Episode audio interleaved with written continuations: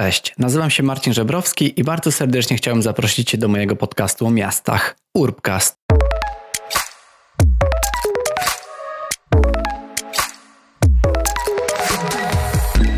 Cześć i witajcie w najnowszym odcinku Urbcastu. Dzisiaj zabiorę Was w zupełnie inną tematykę, bo po takiej serii o mobilności, po też ostatnim odcinku na temat marnowania żywności w, w Kopenhadze z Mattem Homewoodem, odcinek był po angielsku i mam nadzieję, że część z Was go przesłuchała. Wiem, że też część z Was robiła notatki, co bardzo mnie cieszy.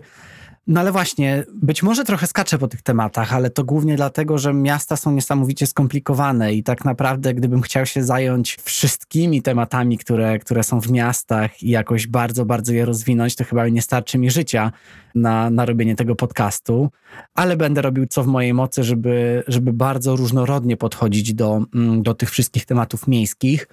Dlatego tak, dzisiaj porozmawiamy sobie o właśnie o tym, jak dbać o zabytki i przestrzenie uregulowane w pięknie. Dojdziemy też do tego, co to znaczy. A do dzisiejszego odcinka zaprosiłem architektkę pracującą na co dzień w Purcell, czyli największym biurze w Wielkiej Brytanii, specjalizującym się w dbaniu o zabytki i przestrzenie, no właśnie, uregulowane w pięknie. Ewa to architektka praktykująca w Londynie, studiowała w Wiedniu, przebywała na programach naukowych w Los Angeles czy w Ganie i jest także stypendystką ministra kultury Austrii. Kończyła także studia podyplomowe w Cambridge z zakresu prawa budowlanego i zarządzania projektami. No i od kilku lat właśnie realizuje się w Purcell Architects i Purcell Architects to jest firma, którą, tak, której tak naprawdę wcześniej nie znałem, ale jak się okazuje jest to największa w Wielkiej Brytanii właśnie firma specy- specjalizująca się w, w odnowie miejskiej, w odnowie budynków, w, w takiej architekturze połączonej z, właśnie z, z zabytkami. Firma Ewy między innymi zajmowała się odnową Pałacu Westmisterskiego w, w Londynie, więc naprawdę bardzo, bardzo ciekawy, ciekawy projekt. I z Ewą tak naprawdę porozmawialiśmy o bardzo, bardzo wielu rzeczach. Ja sobie je wynotowałem, wyszło mi tego kilka stron notatek, więc e, tylko w pewnych punktach tak naprawdę powiem wam, o czym rozmawialiśmy. A rozmawialiśmy między innymi o tym, no właśnie, czy piękno jest obiektywne, czym teraz zajmuje się pewna jednostka, tak zwana Sensible Lab, działająca przy M I T, która bada właśnie piękno. Czy piękno da się w ogóle zmierzyć? No i jak w ogóle postrzegamy to piękno? Co dostrzegamy, idąc po ulicach naszych miast? I czemu kupując mieszkanie, czy wynajmując mieszkanie w Anglii, ludzie skupiają się bardziej na tym, co widać z okna, a u nas jest często odwrotnie, czyli my się skupiamy na tym swoim gniazdku od wewnątrz e, i myślimy sobie, jak je urządzimy, a rzadko, że tak powiem, wyglądamy i dbamy o to, co jest za oknem. Znaczy, że to nie wpływa na, na podejmowane przez nas decyzje. Bardziej skupiamy się bardzo na, na tym, co jest wewnątrz, e, kupując takie mieszkanie. Swoją drogą też Magda Milert, e, czyli Paying, ostatnio wydała bardzo ciekawą kursoksiążkę na ten temat, co o pięknie. Mówi nam na przykład też Islandia, którą Ewa przytacza w naszej rozmowie, bo rozmawiamy o miastach, ale to, co się dzieje w miastach, często jest też uwarunkowane przez przyrodę. Czemu nasze miasta, szczególnie polskie, to często mozaika, czyli poskładane do kupy różne elementy pozornie do siebie niepasujące.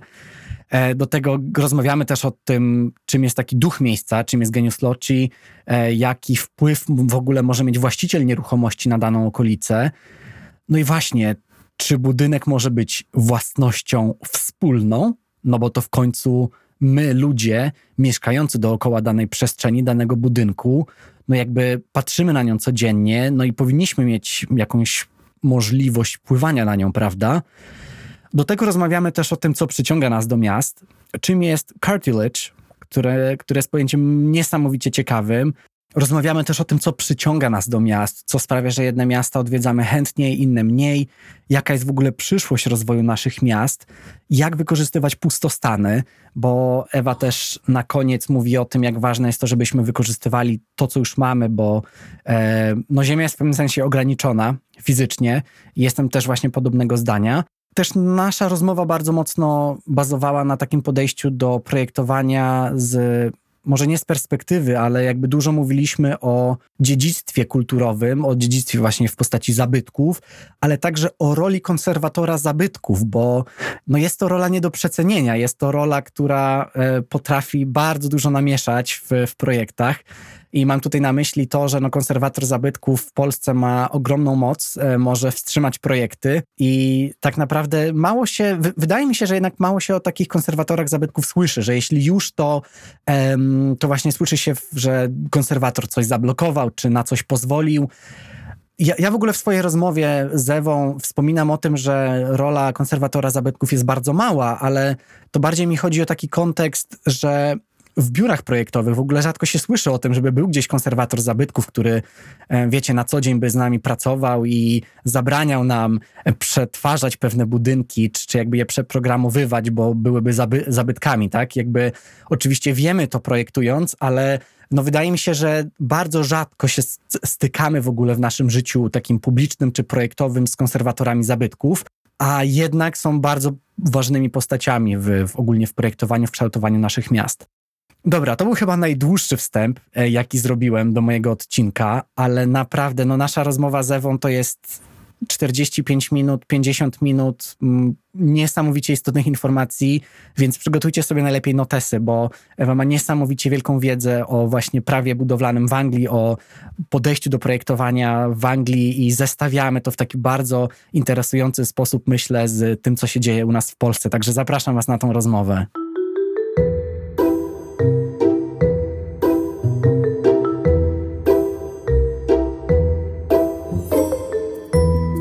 Ewa, dzięki Ci za to, że wzięłaś udział w tym podcaście. Bardzo się cieszę, że tutaj gościsz u mnie w, w Urbcast. Również bardzo dziękuję i dziękuję za zaproszenie, Marcinie. Bardzo mi miło, że, że będziemy mogli porozmawiać. Natomiast dzisiaj będzie taki temat, który mnie bardzo interesuje, chociaż będę się na pewno w rozmowie z Tobą w tym temacie doszkalał. No ale właśnie, zanim porozmawiamy o tym ukrytym pięknie, o tym jak regulować to piękno w naszych miastach, w, w naszych budynkach, to chciałbym, abyś króciutko się też przedstawiła słuchaczom i słuchaczkom. Oczywiście. Więc nazywam się Ewa Lenart. Jestem architektką praktykującą zawód w Londynie. Oryginalnie oczywiście jestem Polką i całą moją edukację spędziłam w różnych krajach, na kilku różnych kontynentach. Zaczęłam swoją przygodę z edukacją architektoniczną w Wiedniu i tam spędziłam dość długi czas, ale również byłam na programach naukowych w Los Angeles, ale również w Ganie, w Akrze i tam spędziłam też troszeczkę czasu. I cztery lata temu przeprowadziłam się do Londynu, już po moich studiach magisterskich w Wiedniu i od trzech lat pracuję dla Purcell Architects. To jest jedna z takich największych i najstarszych brytyjskich firm i my mamy w swoim portfolio szczęście pracować nad takimi bardzo szczególnymi projektami w Londynie, na przykład przebudową zespołów muzealnych na Trafalgar Square, czy nad samym Parlamentem Brytyjskim.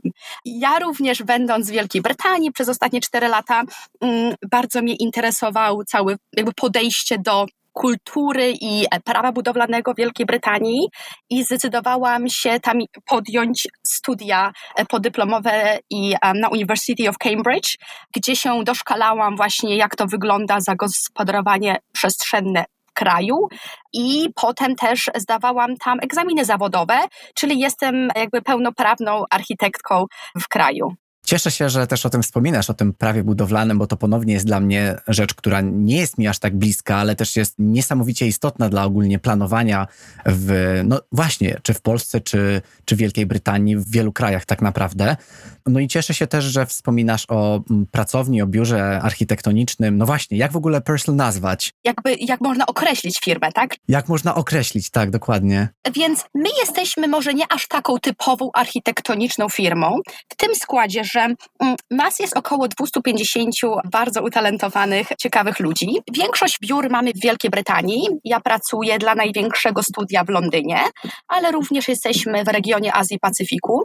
I czym my się zajmujemy? Większość z nas jest architektami, ale bardzo wiele osób jest um, tak zwanym heritage consultant.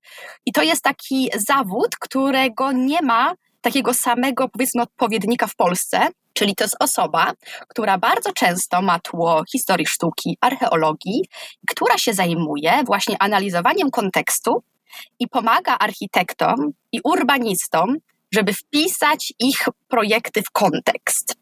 I również mamy kilku urbanistów i różnych ludzi z pokrewnych dziedzin, ponieważ pracujemy nad takimi dużymi regeneracjami w mieście, gdzie często do nas przychodzi klient i mówi: mamy tą działkę i na tej działce jest dużo pustej przestrzeni, którą chcemy zagospodarować, ale bardzo często na tej działce też są budynki zabytkowe. Często też nie ma.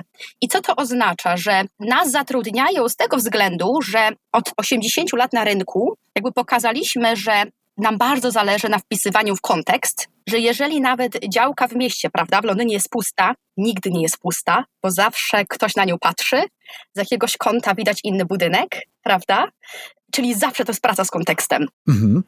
I o tym też na pewno jeszcze porozmawiamy, bo ja jestem niesamowicie zainteresowany też w, w swojej pracy na co dzień, w takim wpisywaniem się w kontekst. Jakby zawsze myślę, że powinniśmy nawiązywać do tego, co tam obecnie się znajduje i wrócimy do tego. Będę się starał, że tak powiem, do tego tematu na pewno nas nakierowywać. Natomiast wróćmy jeszcze do tego, jak w ogóle powstała wasza firma, bo bardzo mnie to zainteresowało, że jest to właśnie firma po części architektoniczna. Zajmujecie się też master planningiem, czyli takim planowaniem przestrzennym w bardzo dużej skali, ale też takim, to się chyba nazywało heritage consultancy, czyli takim właśnie doradztwem do spraw dziedzictwa, jeśli to, to tak sobie możemy przetłumaczyć. I bardzo mnie ciekawi to, że w ogóle założyciel twojego biura, Donovan Purcell, on sam był takim ekspertem do spraw konserwacji. No i właśnie, jak to się stało, że właśnie ekspert do spraw konserwacji założył biuro, które potem się przekształciło w takie biuro architektoniczne? Czy, no właśnie, czy, czy to przez względu na, na jakie projekty realizowaliście w tym biurze? Czy, czy to jakoś tak naturalnie poszło w tą stronę architektury? To jest bardzo ciekawe pytanie i też musimy zwrócić uwagę, że nasze biuro powstało osiemdziesiąt lat temu. Więc przez te osiemdziesiąt lat przeszło przez pewne ewolucje. Zawsze rośniemy w wielkości i w projektach, które mamy, i było założone, jak powiedziałeś, przez Donovana Purcella po drugiej wojnie światowej i on był specjalistą od konserwacji i zajmował się katedrami Wielkiej Brytanii i po prostu ich konserwacją detali, prawda, był konserwatorem zabytku. I w bardzo krótkim czasie, powiedzmy przez pierwsze dziesięć lat, zdobył bardzo dużo ciekawych projektów konserwacyjnych katedr Wielkiej Brytanii, no i miał bardzo inne podejście do wielu ludzi w jego czasie, którzy z tym sami się zajmowali. Nie używał Używał chemikaliów, używał innych materiałów do odnawiania detali i miał zdecydowanie inne podejście niż tylko konserwowaniem tego, co jest. Na to też często mówimy kreatywna konserwacja, tak? Że się każdy detal patrzysz osobno, wynajdujesz od niego jakieś jakości. Ja się osobiście nie jestem konserwatorką zabytku, z wieloma pracuję. No i firma zaczęła rosnąć i w pewnym momencie ludzie zaczęli też dla niej pracować, byli zainteresowani większymi projektami, prawda? I właśnie wpisywaniem w kontekst. I I firma nabrała takiej rangi i powiedzmy brandingu Wielkiej Brytanii, przez to, że też pracujemy z The Crown, czyli to jest um, taka powiedzmy firma należąca w pewnym sensie do rodziny królewskiej, która ma bardzo dużo nieruchomości w Wielkiej Brytanii, i zaczęliśmy pracować nad wieloma budynkami w Londynie, no, które słyną z takiej, prawda, najwyższej rangi, właśnie jak Kensington Palace, um, jak wiele kościołów, w Saint Paul's też pracowaliśmy. I ona organicznie zaczęła rozrastać i około dwadzieścia lat temu było kilku partnerów, którzy właśnie zaczęli się interesować wejściem w skalę regeneracji w miastach. No i naturalnie, jak pracujesz przy regeneracjach, często klient i architekci chcą dodać nowe dodatki do tego, tak? I te budynki nie tylko konserwować, ale nadać im nowe życie, prawda? I tutaj, żeby zrozumieć też specyfikę tego zawodu, o którym powiedziałeś, heritage consultant, też trzeba troszeczkę zrozumieć sposób myślenia Brytyjczyków i ich podejście do historii i do celebrowania historii. Która jest dla nich bardzo ważna. Tak, bardzo ważne. I to też pierwszy kraj na świecie, który w ogóle wprowadził takie coś jak system planowania przestrzennego i prawo budowlane. Więc oni też z tego się szczycą. I skąd to też wynika, że ten zawód jest bardzo potrzebny, bo gdy się aplikuje o pozwolenie o budowę w Londynie, nie jesteś w stanie aplikować bez opinii tak zwanego heritage consultant, czyli osoby, która ma tło, jak powiedziałam. Okej, okay, to bardzo ciekawe. Tak, mhm.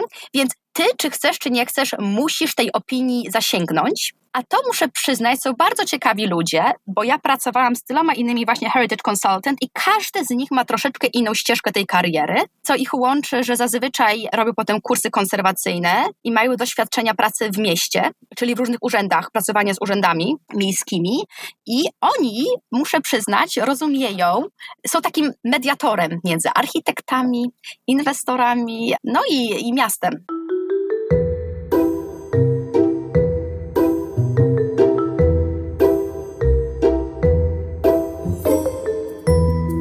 Podkreślmy też to, jak ważna jest moim zdaniem ta interdyscyplinarność, a u was to w ogóle jest już w trochę inny sposób to wszystko ułożone i przedstawione, bo ja też jakiś czas temu nagrywałem odcinek na temat gospodarki przestrzennej, która też jest niesamowicie szeroką dziedziną, ale też ogólnie jakby i właśnie pracując tutaj w, w Kopenhadze i e, starając się spotykać wiele osób z branży, no widzę jak ważny jest ten dialog pomiędzy właśnie architektami, pomiędzy urbanistami, pomiędzy architektami krajobrazu i rzadko do tej pory spotykałem w tej rozmowie kogoś takiego jak konserwator zabytków. Oczywiście jest to bardzo istotna postać, która może dany projekt, myślę, że dać mu po prostu takie zielone światło albo wprost przeciwnie zablokować ten projekt z wielu przyczyn i wydaje mi się, że to jest niesamowicie ciekawe, że w waszym, że w waszej jakby firmie ten konserwator zabytków, ktoś to kto ma tak istotną rolę, rzeczywiście w tych projektach być może jest osobą no nie tyle co gdzieś tam z boku, tylko jest osobą właśnie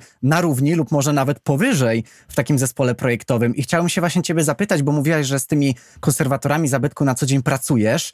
Jak wyglądają te wasze relacje podczas robienia różnych projektów? Czyli mając w, w projekcie na przykład mm, ciebie jako architektkę, mając kogoś, kto jest na przykład planistą i mając takiego konserwatora zabytku, jak w ogóle ten dialog wygląda przy różnych projektach? Mm-hmm. No to też jakby tak troszeczkę dodać tła. Też jakby chciałam powiedzieć, że wiesz co, ja pochodzę z takiego tła, że ja studiowałam w szkołach designu artystycznych. Jak studiowałam w Wiedniu, moją profesor była Zaha Hadid, czyli pochodzę z takiego powiedzmy tła bardzo designerskiego i nigdy aż tak mi się zawsze kojarzyło, o praca wiesz z istniejącą materią, zabytkami. Oni, wiesz, dużo nie robią, bo już wszystko istnieje. I się bardzo myliłam. I jak w ogóle trafiłam do Londynu, moim pierwszym biurem, gdzie pracowałam, był David Adjaye, Sir David Adjaye. I ja dla niego też wcześniej pracowałam w czasie studiów. I projekt, na którym pracowałam przez rok, to było Muzeum Holokaustu, które znajduje się prosto przed Parlamentem Brytyjskim. I to był projekt, który Sir David Adjaye realizował razem z takim artystą izraelskim Ronem Aradem. Jeżeli ktokolwiek sobie to jest w stanie wygooglować ten projekt, to od razu widać, to jest, jak, to jest taka piękna rzeźba z brązu, którą wchodzisz pod spód i masz cały budynek, łączy się z krajobrazem. Jest to niesamowicie innowatorski projekt, jeżeli chodzi o wygląd i formę. I właśnie wtedy, jak pracowałam nad tym projektem, byłam zszokowana, jak dużo musimy pracować z konserwatorami i przygotowywać się na tak zwane pre-planning applications, czyli dyskusje z miastem. I to jest właśnie kluczowe dla mnie. Cały system planowania przestrzennego Wielkiej Brytanii w pewnym sensie jest oparty na demokracji i wymianie debat i, i informacji. Takimi dwoma podstawowymi mechanizmami jest tak zwane pre-planning applications, czyli dyskusje miasta z inwestorami i architektami, a potem public consultations, czyli dyskusje tych inwestorów i architektów z mieszkańcami, ze społeczeństwem. I w momencie, kiedy na przykład jesteś inwestorem i chcesz zrobić muzeum, mieszkaniówkę, nie możesz sobie siedzieć potajemnie i robić z architektami projekt i w momencie, kiedy jest gotowy, pójść do ratusza i powiedzieć, chciałbym dostać pozwolenie o budowę. Tak to nie działa. A oni ci powiedzą, ale pan nas powinien, czy tam pani, poinformować półtora roku temu, kiedy państwo zaczęli tą pracę. I jak to działa? W momencie, kiedy masz większy projekt i wiesz, że, no, że będzie mieć duży wpływ na środowisko, ty to zgłaszasz do ratusza i umawiasz się z nimi i oni na przykład sugerują, o, proponujemy, żebyście państwo mieli z nami cztery takie konsultacje, każda z nich trwa dwie trzy godziny i zrobimy je co dwa miesiące czy co sześć tygodni. Taki plan układacie. I wtedy inwestor i architekci robią plan co sześć tygodni na cztery na przykład prezentacje i po każdej prezentacji z miastem dowiadujemy się, co się podoba, no bo to, wiesz, to tylko, nie tylko architekci są w stanie narzucić ludziom, co jest dobre, tylko to jest kwestia dialogu. Tam mamy opinię właśnie tych konserwatorów. Jak to działa? Przy takim projekcie musi być powołany taki konserwator i to jest osoba niezależna, Czyli my w naszej firmie mamy takich ludzi, co często nam doradzają, ale czasami inwestor wybiera innych, czyli pracujemy z innymi zewnętrznymi konserwatorami, a często my doradzamy też innym architektom. Czyli ta grupa u nas konserwatorów prywatnie zatrudnionych działa jak tacy konsultanci. I czego my się o nich dowiadujemy? No właśnie dużo, bo też musimy sobie zdać sprawę, że nie każdy zabytek jest katedrą gotycką, tak? Bardzo wiele budynków na przykład z lat sześćdziesiątych, brutalistycznych, też jest wpisanych na rejestr, prawda? I dostajesz taki budynek i chcesz go odnowić, chcesz go przebudować, chcesz coś zburzyć, dobudować, tak? Wpisać w kontekst. No musisz najpierw się dowiedzieć, które części tego budynku są oryginalne, które możesz zburzyć, prawda? Więc musisz mieć ludzi, co pójdą do archiwum, znajdą informacje. No i czasami tak jest, że nawet budynek jest bardzo zabytkowy, ale jednak stwierdzamy, że chcemy zburzyć tą, tą zabytkową podłogę, ponieważ uważamy, że wtedy to nam da lepszą przestrzeń, i która będzie lepiej służyć przyszłym pokoleniom. No to oczywiście jak pójdziesz i to powiesz w mieście, w ratuszu, to każdy ci powie, no nie możesz zburzyć, więc musisz zebrać serię argumentów, tak, gdzie znajdujesz więcej zalet niż wad. I ci specjaliści często mają tło architektoniczne, mają dużo wiedzy i pracując z nami pomagają nam zdobyć argumenty, ale również zrozumieć budynek. Więc często się tak myśli, że wiesz, architekci przychodzą do budynku, chcą wszystko zburzyć i dobudować ile chcą, ale wydaje mi się, że to jest raczej kwestia otwartego dialogu. Tak, tak. No podkreślmy jeszcze raz ten dialog. Ja też przyznam, że nie spodziewałem się, że ta nasza rozmowa będzie pokierowana właśnie na takie tory konserwatorów zabytków, bo, że tak powiem, jest to temat, który, który jest dla mnie nie aż tak spotykany, bo jeśli pomyśli się o takim kontekście polskim, do którego też jeszcze przejdziemy, to ten konserwator zabytków często jest taką postacią, która gdzieś tam jest, którego pozwolenie w, gdzieś tam w, w najlepszym wypadku należy jednak otrzymać, czy, czy trzeba otrzymać, ale rzadko jest on taką integralną częścią tego procesu i to właśnie mi bardzo jakby imponuje też w waszym działaniu, że, że tak kluczowa kwestia jak konserwacja tych zabytków podczas też robienia nowych projektów jest należycie zadbana. I przejdźmy też do tego, o co my tak naprawdę powinniśmy dbać, projektując nasze projekty w skali na przykład budynków, czy w szerszej skali miast, bo jak przygotowywaliśmy się do tej rozmowy, to napisałeś mi o takim pięknie, o które trzeba dbać w mieście. I jak moglibyśmy się spróbować jakby um, postarać zdefiniować, czym jest to ukryte piękno czasem, a czasem takie piękno, które jest widoczne, ale jest na przykład no troszeczkę przykryte, że tak powiem, tym, co jest dookoła, czy nadgryzione przez ząb czasu. Czym jest w ogóle dla ciebie takie piękno w mieście? No Marcinie, to jest ciekawe pytanie i zawsze mnie to um, dziwi albo szokuje, jak ludzie mówią, o, piękno jest subiektywne, jego nie da się określić, dlatego nie powinno się o tym dyskutować. No ja się z tym nie zgodzę i jest bardzo dużo dowodów na to, że piękno może być obiektywne. Taka ciekawostka, w tym właśnie momencie na M I T jest cała grupa ludzi, tam też są częścią tego architekci i informatycy i matematycy i piszą właśnie pracę doktorancką na Sensible Lab. To jest taki lab, który jest prowadzony przez bardzo innowacyjnego myśliciela Carlo Rattiego i oni piszą research o pięknie, jak można piękno zmierzyć. Co oni robią na przykład? Oni używają informacji z naszych telefonów i badają bardzo wiele miast na świecie w tym momencie i zbierają informacje, jak dużo osób robi zdjęcie w pewnym momencie, na przykład iście po ulicy i wrzuca je w internet gdzieś w tym czasie, czy tam na różne platformy. I to pokazuje w takim prostym przykładzie, no, że jeżeli dużo ludzi w tym momencie szło i się zatrzymuje i chce gdzieś spojrzeć ulicy w perspektywie, znajduje tam coś specjalnego, coś ich poruszyło, prawda? I w taki bardzo, moim zdaniem, bezpośredni sposób jesteś w stanie zdefiniować, że coś jest bardziej harmoniczne niż inne, prawda? I moim zdaniem piękno jest niesamowicie ważne, bo to nie jest tylko kwestia estetyki, czy oczywiście twojego zdrowia mentalnego, psychicznego. Piękno, czy w czym się otaczasz wokoło, ma też, um, na przykład jeśli chodzi o tożsamość miast, ma bezpośredni efekt na turystykę w państwie, prawda? Na potencjał turystyczny. Ma to bezpośredni wpływ na przestępczość i na spadek przestępczości, na dobrostan. Pomyśl nawet, jak jesteś w pewnej przestrzeni, prawda? Na przykład w biurze. Jak jest, jak, czy masz ciepłe, czy zimne światło? Czy masz okno, czy nie masz okna, prawda? To ma ogromny wpływ. Więc na przykład jak masz kody budynków, prawda, jak budujesz nowe budownictwo, możesz mieć um, pomieszczenie, może być tylko siedem metrów głębokie, bo tam tylko wpada światło, tak? Jesteś w stanie to zmierzyć, prawda? Czy ta przestrzeń będzie, będzie się w niej dobrze żyło, czy nie? Na przykład dostajesz BREAM, punkty BREAM środowiskowe za to. I, I to jest dla mnie ciekawy też właśnie temat, że widzę, jak to działa w Wielkiej Brytanii i jak, jak bardzo uregulowane jest to prawo budowlane i jaki to ma wpływ na jakość przestrzeni. I bardzo często mnie się ludzie na przykład pytają, o dlaczego właśnie jak idziesz taką małą wioską holenderską czy angielską, tam jest po prostu tak ładnie, prawda? Tak. Dlaczego u nas czasami w pewnych dzielnicach tego nie czujemy? Więc pierwszą rzeczą, jak idziesz po ulicy, tak mi się wydaje, to widzisz fasadę budynków, prawda? Więc jeżeli nie mają spójności między sobą, płoty przed budynkiem, dachówki, no to logiczne, że co pięć metrów zmieniasz swoją rzeczywistość. Idziesz ulicą i jeden sąsiad postanowił, że ma żółty dom, drugi ma zielony. Jeden ma płot na dwa metry, drugi w ogóle tego płotu nie ma. Więc na logikę, jak idziesz taką ulicą, to co pięć metrów widok przed twoimi oczami, twoja świadomość się zmienia. To nie może być dobry stan umysłu, żeby iść taką przestrzenią. Nie mówiąc bycie architektką, mówię jako bycie częścią społeczności. Człowiekiem, jako, no tak, jako, jako mieszkańcem miast i nie tylko. Tak, mhm.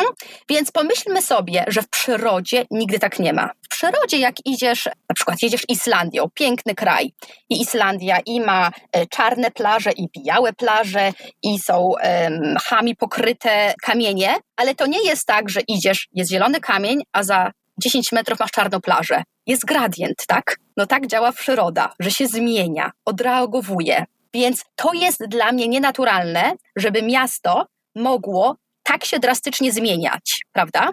Więc my odziedziczyliśmy to, co mamy. To nie jest tak, że my od zera budujemy. Tu nie ma tabuli razy. Więc czy się komu coś podoba, czy nie, no musisz się trochę wpasowywać, co jest wokoło ciebie. Więc tutaj też wpada, mam wrażenie, taki duży wątek, czyli jak jesteś właścicielką czy właścicielem, jaki ty masz wpływ na swoje otoczenie, prawda?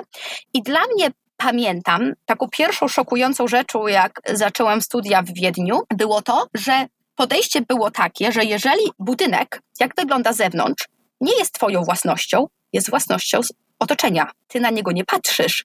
Twoja sąsiadka albo sąsiad na to patrzy. Czyli wszystko to, co jest widoczne z ulicy jakiejkolwiek, powinno być dyskutowane z sąsiadami, z miastem, prawda? To nie powinna być decyzja jednej osoby.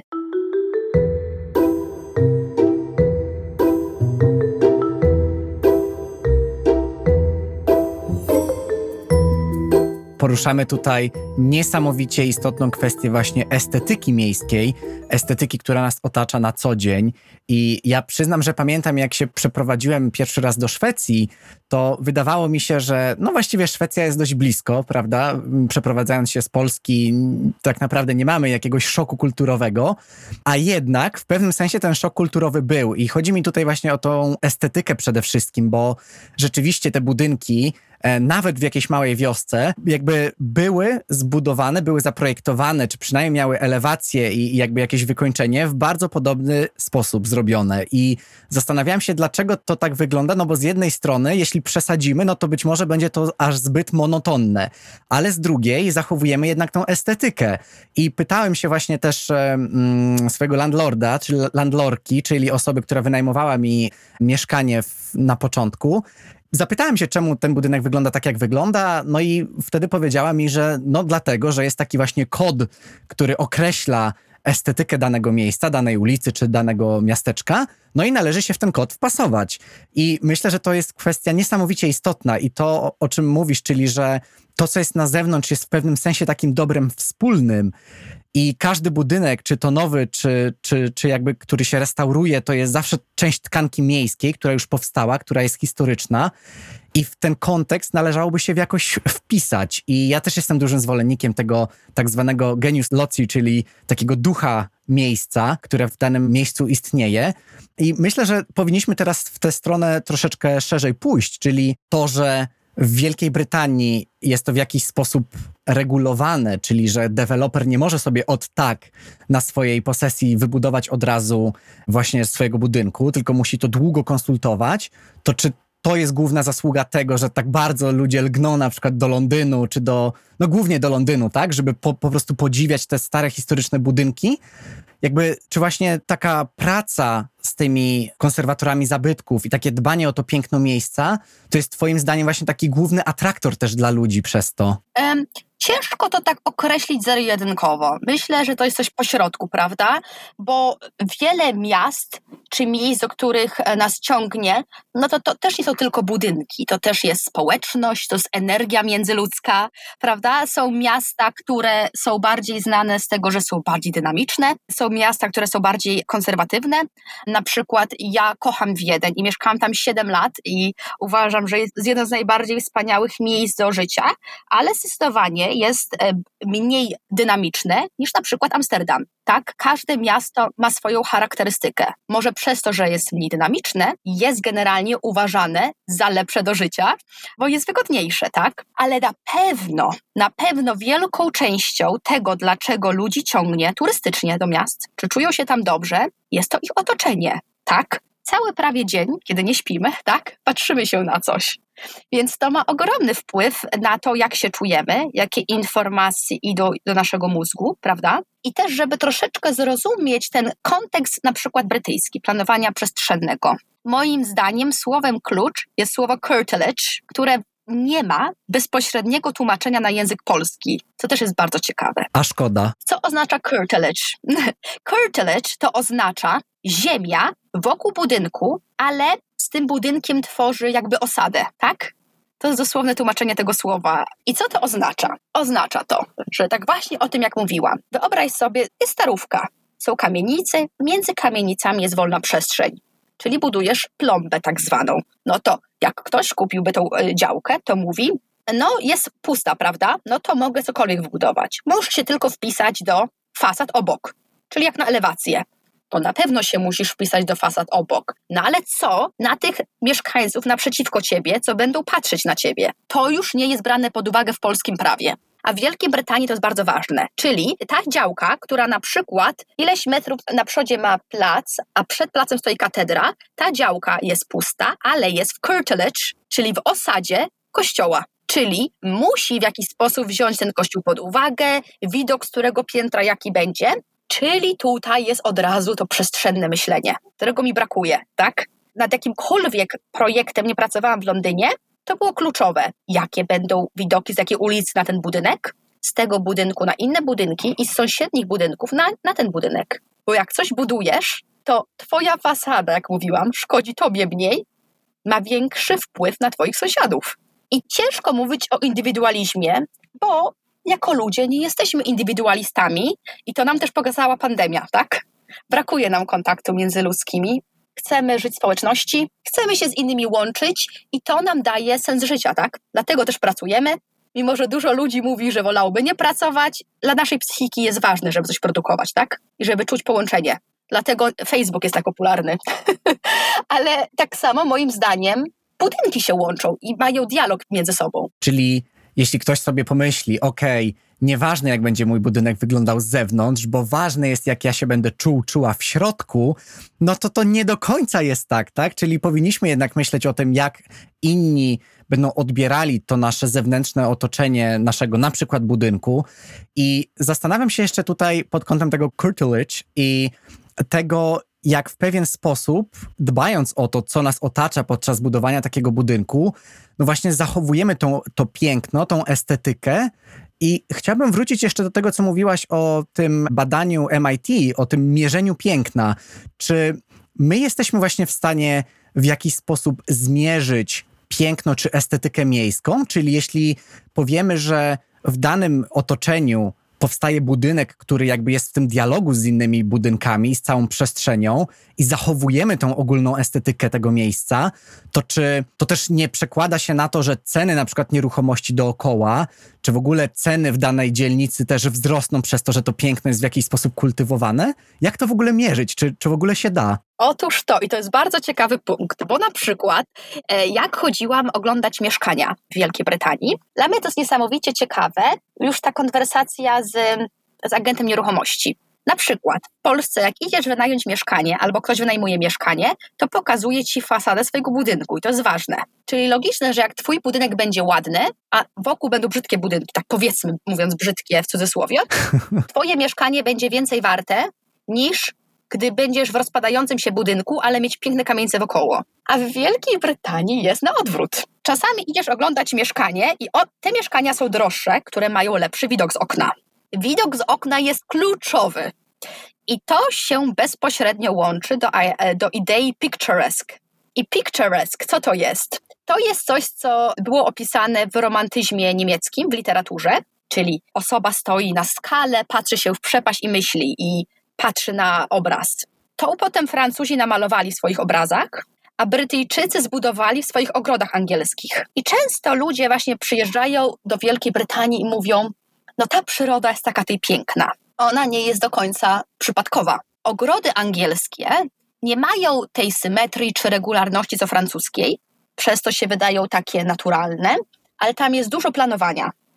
Jest dużo, ogród angielski jest budowany na suspensie, czyli na zaskoczeniu. Ty idziesz ścieżką, ona się zakręca i nagle w prawo masz widok, obelisk. Potem idziesz, potem w lewo. Czyli twój wzrok ma ciągle chodzić na prawo-lewo, ale nie drastycznie i nieregularnie. No tak były one budowane, po tym, tak jak powiedziałam, jak Francuzi je malowali. Francuzi malowali te obrazy, a Anglicy tak, tak z obrazów budowali ogrody. Pierwsze ogrody były budowane dosłownie kopiami perspektywicznymi obrazów. Stąd tam nie ma regularności, bo to są kopie iluś perspektyw. I ta idea jest tak zakorzeniona w brytyjskiej mentalności, że w czasie kolonializmu, prawda, kiedy zamożni Anglicy nie chcieli mieszkać w Londynie, mieli te swoje country estates, domy letnie pod Londynem, zazwyczaj kupowali park, który był parkiem krajobrazowym i tam budowali ten swój mansion house w osiemnastym wieku, dziewiętnastym. I oni wbudowywali ten swój mansion house, wpasowywali w kontekst, w ogród. Czyli jak budowali, myśleli, jaki będę mieć skąd widok. To jest tak, żeby troszeczkę zrozumieć, skąd tam jest ta obsesja widokiem. I ja też chcę podkreślić, że ja nie gloryfikuję wszystkiego, co jest w Wielkiej Brytanii i nie neguję tego, co jest w Polsce, bo mamy zupełnie inny kontekst, tak? Nas przez sto dwadzieścia trzy lata nie było na mapie, potem były wojny, jak wiadomo Warszawa była zmordowana, jest to morderstwo w ogóle na urbanistyce. Potem mieliśmy komunizm, prawda? Więc to jest bardzo logiczne, że przez trzydzieści lat pieniądz rządził estetyką. Bo jak masz jakikolwiek projekt, masz trzy rzeczy, tak? Masz jakość, czas i pieniądz. Nie jesteś w stanie osiągnąć trzech. Zawsze jeden jest kompromisem, tak? Więc tak mówiąc skrótowo, kompromisem w pewnym sensie była jakość, bo musieliśmy się szybko dorobić, prawda? I zapewnić byt mieszkańcom. Więc to było, to ja tego nie krytykuję, tak?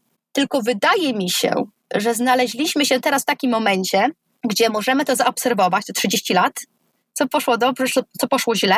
I pytanie, czy dalej chcemy, żeby pieniądz rządził naszą estetyką? No właśnie, to jest, to jest, mam nadzieję, pytanie retoryczne. Nie chcielibyśmy, ale przypomina mi się, wybacz, że użyję tutaj teraz obrazka internetowego typu mem, bo pamiętam właśnie, że też podczas studiów widziałem taki obrazek, który mówił, że no do, do wyboru jako student, czy ogólnie w życiu masz albo taką samorealizację, czy dobre wyniki w nauce, masz albo życie społeczne, towarzyskie, albo sen. No i kwestią jest tylko, takim wyzwaniem jest to, żeby wybrać brać tylko dwa, no bo wiadomo, że wszystkiego na raz się nie da mieć i, i to myślę, że bardzo fajnie nakreśliłaś właśnie w, w postaci też tego, jak powstają różne projekty w naszych miastach.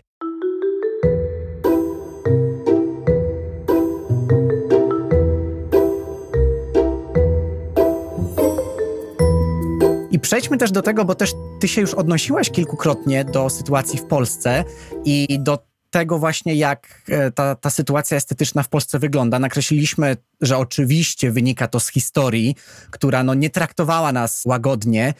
I porozmawiajmy też teraz, trochę starając się unikać jakby na, narzekania i krytykowania, bardziej na zasadzie takiej, co moglibyśmy z tego wynieść, czyli z tych wszystkich lekcji, które też w Wielkiej Brytanii myślę, że są bardzo, bardzo istotne i kształtują niesamowicie tą przestrzeń. Jakbyś porównała ten ład lub jego brak i tą estetykę miejską w Polsce i Wielkiej Brytanii. No i czego moglibyśmy w ogóle się od Wielkiej Brytanii twoim zdaniem uczyć? Tak jak mówiłam, też nie chcę gloryfikować jednego systemu, tylko to też jest moim zdaniem dobra baza, tak jak jak mówiłam, to jest najstarszy system planowania przestrzennego. I tak mówiąc, bycia, jak bycie obywatelką, tak? Moim zdaniem powinniśmy nauczyć się tego dialogu i nawet sposobu myślenia. Tego nawet sposobu myślenia, że twój, prawda, budynek, twoja fasada jest przede wszystkim, ma wpływ na twoich sąsiadów. I myślę, że no Polacy jesteśmy bardzo społecznym krajem, bardzo rodzinnym, prawda? Oczywiście. To nie jest tak, że jesteśmy grupą indywidualistów, więc i nie wiem, moim takim, wiesz co, taką moją pasją jest też uświadamianie osób. I tak samo jak ja nie mam pojęcia na bardzo wiele innych tematów, uważam, że warto się dzielić tą wiedzą jako urbaniści, architekci i podnoszenia tej świadomości społecznej. Bo oczywiście problem jest do rozwiązania na wielu płaszczyznach, tak? Sektor publiczny, czyli wymiar ustawowy, który jestem przekonana, że przez następne kilka lat będzie, będzie on update'owany, będzie on um, reagował na to, co się dzieje w Europie Zachodniej, prawda? I tak samo będzie, będzie uwzględniał piękno, na pewno, jestem tego przekonana, ale również edukacyjny, czyli uświadamianie właśnie społeczeństwa. I myślę, że tak jak na każdym rynku prywatnym, jakby deweloperów inwestycji, niedługo skończy się czas, że cokolwiek deweloperka albo deweloper postawi, się szybko sprzeda, bo wzbogacamy się nie tylko finansowo, ale też świadomością, czyli klient robi się, klientka bardziej wymagający, więc będą oczekiwać czegoś więcej od budynków niż tylko metr kwadratowy i widok na kolejny blok ileś metrów dalej. Więc jeżeli klient, klientka będzie wymagająca, to i sektor prywatny będzie musiał się bardziej naginać. I nie wiem, czy jesteś świadomy całego ruchu w techu, to się nazywa PropTech, czyli Property Technology, tak jak jest Health Tech, tak jak jest FinTech, finanse i technika. I to też jest taki dział nieruchomości, który się bardzo rozwija i również w Polsce, czyli to jest łączenie technologii z nieruchomościami i jak nowe technologie mogą informować budynki, tak? Czyli jak na przykład fasady mogą generować nową energię, jak światło może być regulowane w budynkach. I my podążamy za tymi nowymi technologiami, więc wydaje mi się, że z tych kilku sfer, sfery publicznej, sfery właśnie prywatnych, to się będzie naturalnie rozwijać i szczególnie jeżeli spojrzymy na Polskę przez ostatnie pięć dziesięć lat, miasta się niesamowicie zmieniły, ale ja tylko mam taką osobistą nadzieję, że sektor publiczny, czyli właśnie system planowania przestrzennego jako ustawowy system, zmieni się szybciej niż my tego oczekujemy. Tak, myślę, że to bardzo ważne. Co prawda, kiedy mówiłaś o tym property tech, tak? Tak to się nazywało. Ja tak naprawdę słyszałam oczywiście o tym. Ja jakby obserwuję te, ten pewien kurs różnych pracowni architektonicznych, między innymi, które starają się właśnie pr- pracować czy to z fasadami, czy ogólnie na przykład z budynkami, które, które nie generują tak dużych emisji. I wydaje mi się, że rzeczywiście to takie ogólne, w cudzysłowie, podejście do tego zrównoważonego rozwoju jest, jest bardzo ważne. Oczywiście trzeba wykorzystywać technologię, żeby nam to jakoś pomagało i wydaje mi się, że to, że to jest odpowiedni kierunek. Ktoś by mógł powiedzieć, że jako, jako ludzie, którzy właśnie stajemy się bardzo, jako Polacy, którzy stajemy się bardziej zamożni, stajemy się też bardziej wybredni, ale to chyba nie do końca właśnie chodzi o tą wybredność, tylko o to, że my się też edukujemy, doszkalamy i zwiększa nam się ta świadomość też estetyczna. Mam taką bardzo dużą nadzieję. I na koniec jeszcze chciałbym wrócić trochę do takiego bardziej personalnego wątku, bo zarówno ty jak ja, co prawda mieszkamy teraz za granicą, kształtujemy się, czerpiemy z tych bardzo, oczywiście nie idealnych, ale bardzo, bardzo interesujących i, i pożytecznych praktyk w, w projektowaniu, zarówno w Danii, jak i w Wielkiej Brytanii. I powiedz mi, no bo, bo ja też tak miałem, że jak byłem w Wiedniu kilka razy, no ja się w tym mieście bardzo zakochałem, jakby bardzo mi się tam podobało, jakby całokształt. I czy ty w ogóle myślisz, że kiedyś wrócisz do Polski, żeby też móc wpływać jakoś i kształtować tą przestrzeń w Polsce, po tym jak już zdobędziesz takie doświadczenie w, w Wielkiej Brytanii? Jak byś w ogóle na to spojrzała, na taką przyszłość tych, tych po, naszych polskich miast? Wiesz co, tak jak właśnie mówiłam, wspominałam wcześniej, że to, dlaczego się czujemy dobrze w pewnych miastach, to nie jest tylko budynki, jak one wyglądają, to jest energia, to, jest, to są ludzie, prawda? Więc jak tak nawet sobie spojrzę na, przez swoje ostatnie jedenaście lat, mieszkałam w pięciu miastach, w trzech kontynentach i to nie jest tak, że ja zaplanowałam, że będę mieszkać w Wiedniu, bo jest piękny, bo w L A, bo mam plażę.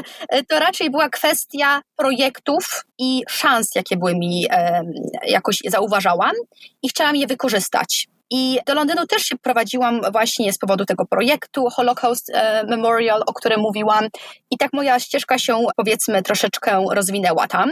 I to, co ja widzę w Polsce, to jest duża energia ludzi, którzy chcą zmieniać, widzą te różnice i jest też w pewnym sensie dużo możliwości pracy dla architektów i urbanistów i jest dużo dobrej energii i to też coś mówiłam o wybrednych klientach, to nie jest tylko kwestia, że przestaniemy budować nowe. Musimy w przyszłości przestać budować nowe, bo nam już brakuje ziemi, tak? Planeta ma bardzo ograniczone metry kwadratowe i już nie mówiąc o tym, że trzydzieści dziewięć procent emisji dwutlenku węgla na świecie to jest budownictwo, a najwięcej emisji jest przy burzeniu. I będąc architektką wiem, że dużo łatwiej jest zburzyć i od zera tabuli razy budować nowe. Łatwiej ustala się plany, wszystko się łatwiej robi. Ale moim zdaniem przyszłością architektury, rozwoju miast jest wykorzystanie tego, co już mamy. A jeżeli spojrzymy na Warszawę na przykład, miasta, które jest niesamowicie bliskie dla mnie sercu i którego kocham energię, to Warszawa na przykład ma niesamowitą ilość budynków, tak zwanych pustostanów,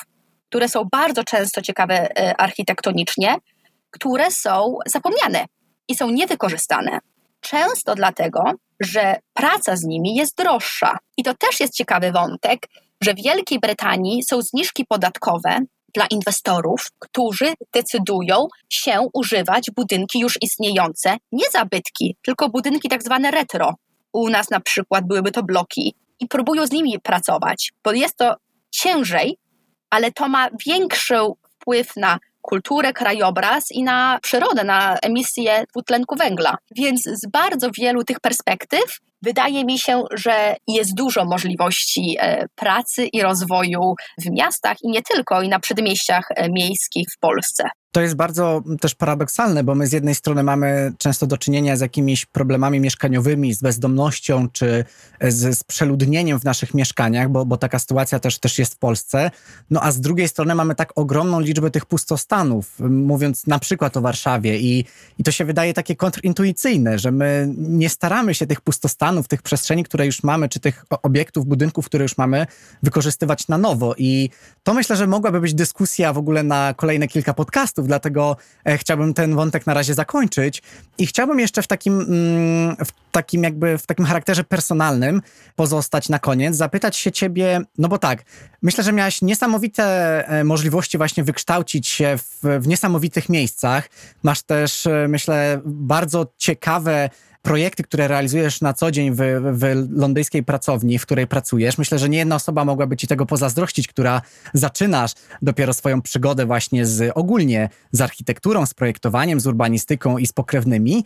I chciałem się ciebie zapytać, jaką jedną radę mogłabyś mieć dla takich osób, które dopiero zaczynają, które gdzieś tam myślą, że chciałyby jednak w przyszłości zmienić tą przestrzeń w swoim mieście. No, mam nadzieję, że będzie to, to jakieś miasto w Polsce. Wydaje mi się, że oczywiście bardzo ważna determinacja i mieć określony cel, ale bardzo ważne jest mieć otwarte oczy. Użyję cytatu Marcela Prosta, który mówi, że prawdziwe odkrywanie nowych doświadczeń nie jest w tym, żeby mieć nowe bodźce wokół siebie, ale żeby mieć nowe oczy. I co to dla mnie oznacza? Że tak jak ważny jest mieć jeden cel, to ważne jest bardzo, żeby mieć elastyczność i pamiętać, że trzeba zawsze patrzeć w prawo, w lewo i łapać szanse, które nam są w pewnym sensie podawane. Moim zdaniem każdy ma podobną ilość szans i tylko kwestia, czy chcesz zejść trochę z drogi i się na tej szansie skupić. To jest trochę jak Sheryl Sandberg powiedziała w swojej książce C E O Facebooka, że jakby kariera w dwudziestym pierwszym wieku to nie jest, wiesz, drabina i iście do góry drabiną, to jest bardziej taki, jak idziesz plac zabaw i skaczesz w prawo, w lewo, w prawo, w lewo. Zawsze idziesz do góry, ale taką drogą troszeczkę nie do końca zaplanowaną i mi się zdaje, że jak masz ciekawość świata i e, ciekawość ludzi, zawsze poznasz wartościowych ludzi wokół siebie, którzy pomogą ci popchnąć te swoje idee dalej. Mhm. Zgadzam się z tą ciekawością świata. Ja też uważam, że to, że jesteśmy tu, gdzie jesteśmy, wynika często z, z różnych niezaplanowanych rzeczy. Ja na przykład nigdy jako dziecko nie myślałam o podróżach, też w mojej rodzinie zbyt dużo się nie podróżowało ogólnie, A ja wylądowałem, że tak powiem, w wielu różnych krajach i wydaje mi się, że to przez tą taką ciekawość poznawania tego, co jest poza jakimś tam moim podwórkiem, doprowadziła do tego, gdzie jestem. I to myślę, że ta, ta ciekawość, te otwarte oczy to jest bardzo, bardzo, bardzo dobra mm, wskazówka, więc za nią Ci w imieniu słuchaczy, słuchaczek dziękuję.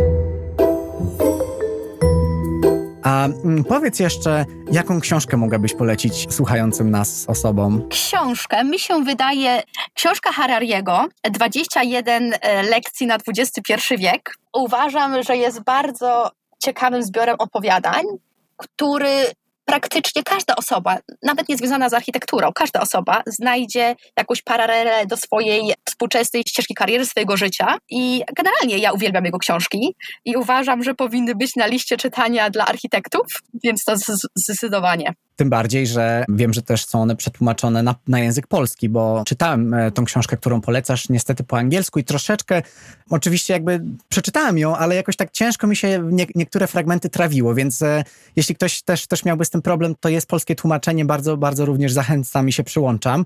Mm, I ostatnia rzecz, o którą chciałem Cię zapytać, to gdzie można śledzić Twoje lub Wasze działania w, w internecie? Firma, na której pracuję, Purcell Architects, Purcell Architects e, z podwójnym L na końcu. Mamy oczywiście swoją stronę internetową, jesteśmy na Twitterze, Instagramie, LinkedInie, więc zachęcam wszystkich, żeby śledzić. Ja też również mam swoją prywatną stronę, ewa lenart kropka com, gdzie próbuję umieszczać aktywności, których się zajmuję, i też zachęcam wszystkich słuchaczy do dodania mnie na innych platformach społecznościowych. Jestem na Instagramie, LinkedInie i dość ostatnio aktywna na Clubhouse, czyli takim Twitterze głosowym. Okej. Okay. Jest bardzo ciekawą aplikacją, tak, gdzie jest dużo ciekawych osób, więc bardzo zachęcam. Jest też tylko na zaproszenie, ale jak ktoś jest zaciekawiony, ja chętnie zaproszę, bo mam trochę zaproszeń i jest tam też dużo architektonicznych debat i bardzo dużo ciekawych osób z całego świata, więc tak. Czyli jeszcze raz, te- technologia po prostu naprawdę wyzwala w nas jakieś nowe pokłady kreatywności i ten Clubhouse też może być tego przykładem z tego, co, co ostatnio słyszałem. Jeszcze na nim nie jestem, ale ale czuję się zachęcony. Ewa, chciałem Ci bardzo podziękować za, za tą naszą rozmowę. Troszeczkę się obawiałem, że będzie mi brakowało wiedzy w zakresie konserwacji zabytków, ale wydaje mi się, że bardzo, bardzo dobrze przedstawiliśmy to, jak to wszystko wygląda, jak to wszystko funkcjonuje. No i cóż, bardzo chciałem Ci podziękować za podzielenie się tą Twoją wiedzą. Dziękuję bardzo, dziękuję za Twój czas i dziękuję słuchaczom i zawsze zachęcam do, do napisania i skontaktowania się ze mną. Jestem zawsze super chętna, żeby nawiązać nowe e, znajomości. Tak, ja również umieszczę też linki, które, o których mówiłaś w, w opisie odcinka, więc śmiało możecie do, do Ewy pisać, a ja cóż, jeszcze raz Ci dziękuję, no i co, życzę Ci miłego dnia. Wzajemnie, wszystkiego dobrego, pozdrawiam.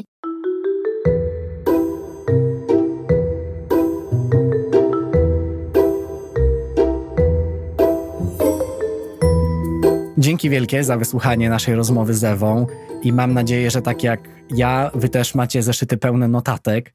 Jeśli w jakiś sposób interesujecie się właśnie Wielką Brytanią, czy może myślicie o tym, żeby tam kiedyś pojechać studiować, to śmiało piszcie do Ewy. Na pewno wam z przyjemnością pomoże i będzie służyć właśnie taką dobrą radą odnośnie tego nie tylko jak studiować, ale jak się pracuje w Wielkiej Brytanii, o co się tam dba. No i mam też nadzieję, że trochę zdiagnozowaliśmy tą sytuację w Polsce, w Wielkiej Brytanii, podkreślając to, że Wielka Brytania nie jest rajem, że są też tam różne mm, inne zawiłości. No i właśnie, dajcie mi koniecznie znać, co sądzicie o tym odcinku. Ja jestem z niego bardzo, bardzo dumny, bardzo zadowolony, z każdego odcinka tak naprawdę i mam nadzieję, że, że dla was również to była wartość. Pamiętajcie, że możecie mnie śledzić na Facebooku, na Instagramie, na LinkedInie, wpisując Urbcast, wyszukiwarkę i no i co? Do zobaczenia niebawem.